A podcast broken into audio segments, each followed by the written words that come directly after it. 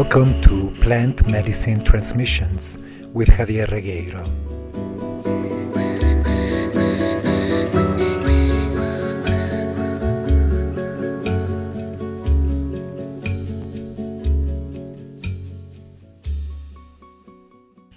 In our previous Plant Medicine Transmissions episode, we started exploring this paradigm that we find ourselves in of engaging with a native culture, a native sacred medicine from a place of some uh, centuries of disconnection from spirit. So, also entering a new and fairly inexperienced as a result in the land of spirit. This made me think of the movie Blueberry, also known as Renegade, a movie by Jan Kounen that came up a few years ago. In this movie, which is uh, inspired by a comic book, a movie that looks like a Western but is indeed uh, a movie about ayahuasca. The whole movie is actually one long ayahuasca journey, and uh, for me, describes pretty accurately not just the visions, which are amazing, but most importantly, describe a healing process with the support of ayahuasca. In this movie, there are three characters towards the end. These three characters that finally make it to these sacred mountains that stand on Indian territory. The three characters are all white people. So they, first of all, they infringe upon a foreign land a sacred land to which supposedly they really have no right to visit. And uh, these three characters describe aspects of ourselves as we engage in this process with ayahuasca. At the lowest level, there is this European uh, scientist who is simply looking for gold. He has come into possession of a map for the discovery of gold. These sacred mountains are full of gold. And of course, from his scientific point of view, he takes this news literally that there is actually gold hidden in those mountains. The second character is the bad guy, the shadow aspect of ourselves. And he is aware that these sacred mountains do not hold physical gold. They hold something much more profound and much more powerful. But because he's really a hungry ghost, wishing to fill that void inside his spirit, he pursues the quest for this power from that place, from a place of woundedness and emptiness. The last character is the hero, the positive aspect of ourselves, who, even though he is of white descent, he is has been working for a while trying to protect the Native American Indians. And his reason for entering forbidden territory is not for his own personal benefit, but actually to get these two other shady characters out of those territories my teacher, Don Francisco, has been telling me for the last three years how ayahuasca has become the new gold in the Amazon jungle. and different people are pursuing that goal from uh, the place where they're in. A lot of them are pursuing uh, ayahuasca for a strictly uh, economic benefit. So, a physical, purely physical gold, in order oftentimes simply to survive. But in that search for ayahuasca vine, what they're doing is they're having to go deeper, deeper into the jungle in order to find it, oftentimes at the detriment of the Amazon environment, which is best left alone. This brings up the very touchy subject of the commercialization of this sacred medicine, a commercialization that is due to the interest, to the thirst for this medicine on the part of Westerners and non natives. This is a subject, the commercialization of this process and this world of plant medicine, that we're going to have plenty of time to explore in future episodes of this podcast.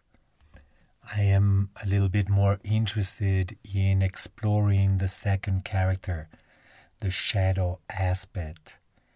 This character who is pursuing spiritual power the pursuit of power, which is connected with the third chakra, the one below the heart, is connected with the ego.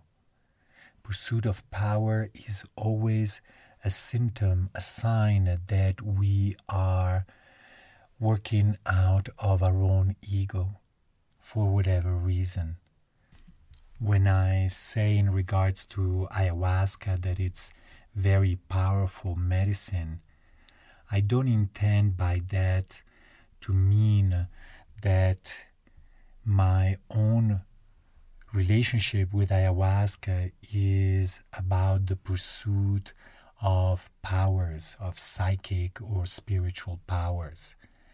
For me, the power of ayahuasca is about the power to support us in awakening to our own true nature and to reconnecting with our own divinity. In the world of plant medicine and curanderismo, we often speak of powerful healers, of amazingly powerful medicine. And many Westerners fall into this power trap in uh, pursuing plant medicines only for ego centered reasons. Now, in the jungle, they will find plenty of curanderos that will mirror back to them their own ego centered greediness, often with very, very deleterious results in December of 2005, I went back to Sachamama, Don Francisco Center outside Iquitos for what I knew was, as far as I was concerned, the beginning of my apprenticeship. I was aware that I was going to be in the jungle for a minimum of four months, as I had committed to do a diet with the Datura plant a diet that is usually much longer than dieting most other plants. That morning before going into the jungle, I was in Iquitos and out of curiosity, I went on erowid.com to get a little bit more information about this plant and was frankly concerned mildly horrified by what I read, knowing that I was going to engage with this plant very intimately for a very long period of time. So, as I walked to my teacher's center from the main road, I told myself, you're gonna keep your eyes glued to the brightest light that you can find in this jungle and never distract yourself with anything else, or else you risk getting lost. Getting lost more than you already are. I was aware that I was going into the jungle to seek clarity and not further confusion. To this day, I hold on to that same attitude, which has helped me preserve some kind of sanity whenever I go to the jungle. Part of that attitude is applied in not getting too lost, too fascinated with the lore of the jungle, with psychic energies that, however interesting, are not part of my journey, which is about spiritual awakening. But very early on, actually, upon my first visit to Sachamama a few months earlier, I had already uh, experienced the temptation of power.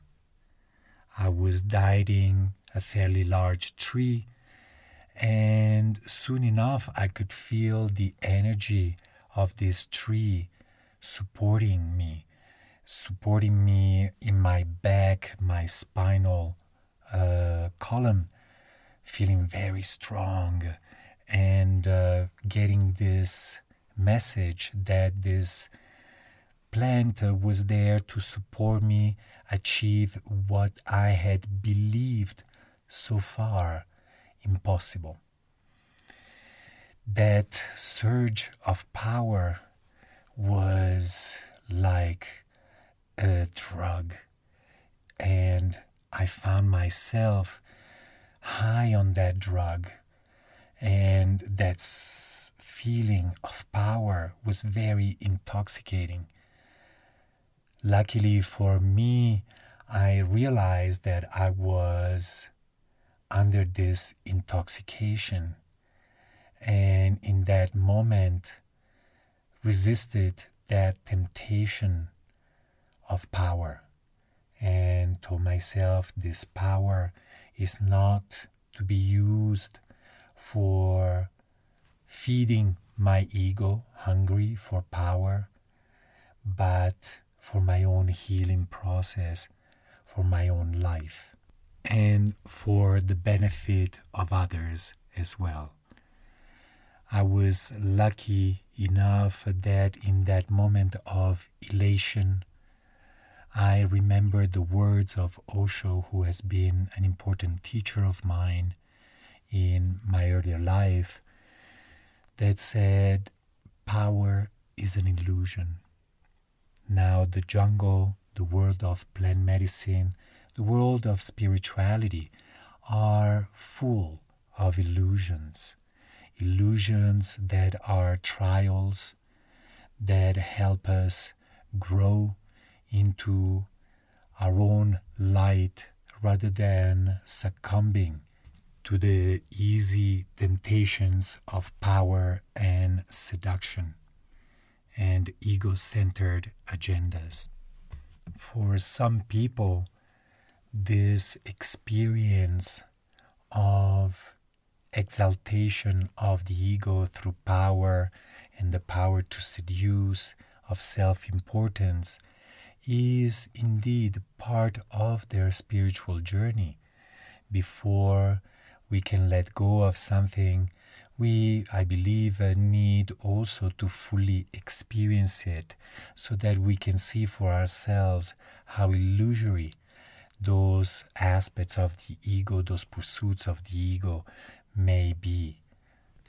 But I can't help uh, giving my advice to people who engage with such a powerful process and oftentimes with powerful healers that may not have integrated these aspects of the ego and who have very, very powerful tools that we may call psychic powers, magic powers.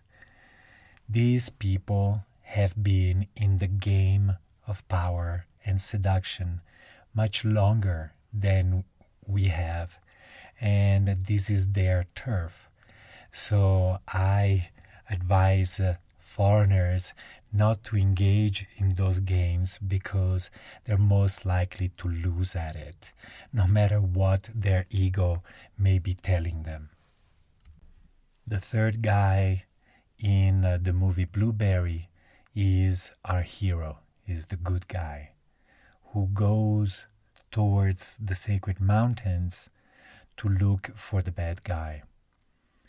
That meeting finally happens under the effects of the sacred medicine that the bad guy was looking for and uh, illustrates beautifully the integration of the shadow aspect of the good guy. That it looks like a psychic fight under the effects of the medicine that ends with the death of the bad guy is a metaphor of this process of integration of the shadow that we carry inside. In that same experience, the good guy also finally receives from the medicine the healing in regards to a trauma that he had experienced many years earlier at the very beginning of the movie. All of these three characters are simply illustrations of aspects of ourselves. We all carry these three aspects within ourselves, latent or as possibilities. And it's up to us to decide which character we want to play in this movie, which is really about healing and awakening. At any given time, we may slip into one of these three characters, and it's up for us. You know, the invitation on my part is for you to keep a certain level of mindfulness, of self awareness, so that you don't fall into the easy traps that, yes, are part of the journey, but that we may not want to indulge in for too long. Simply become aware, integrate, heal, and move on. Blessings.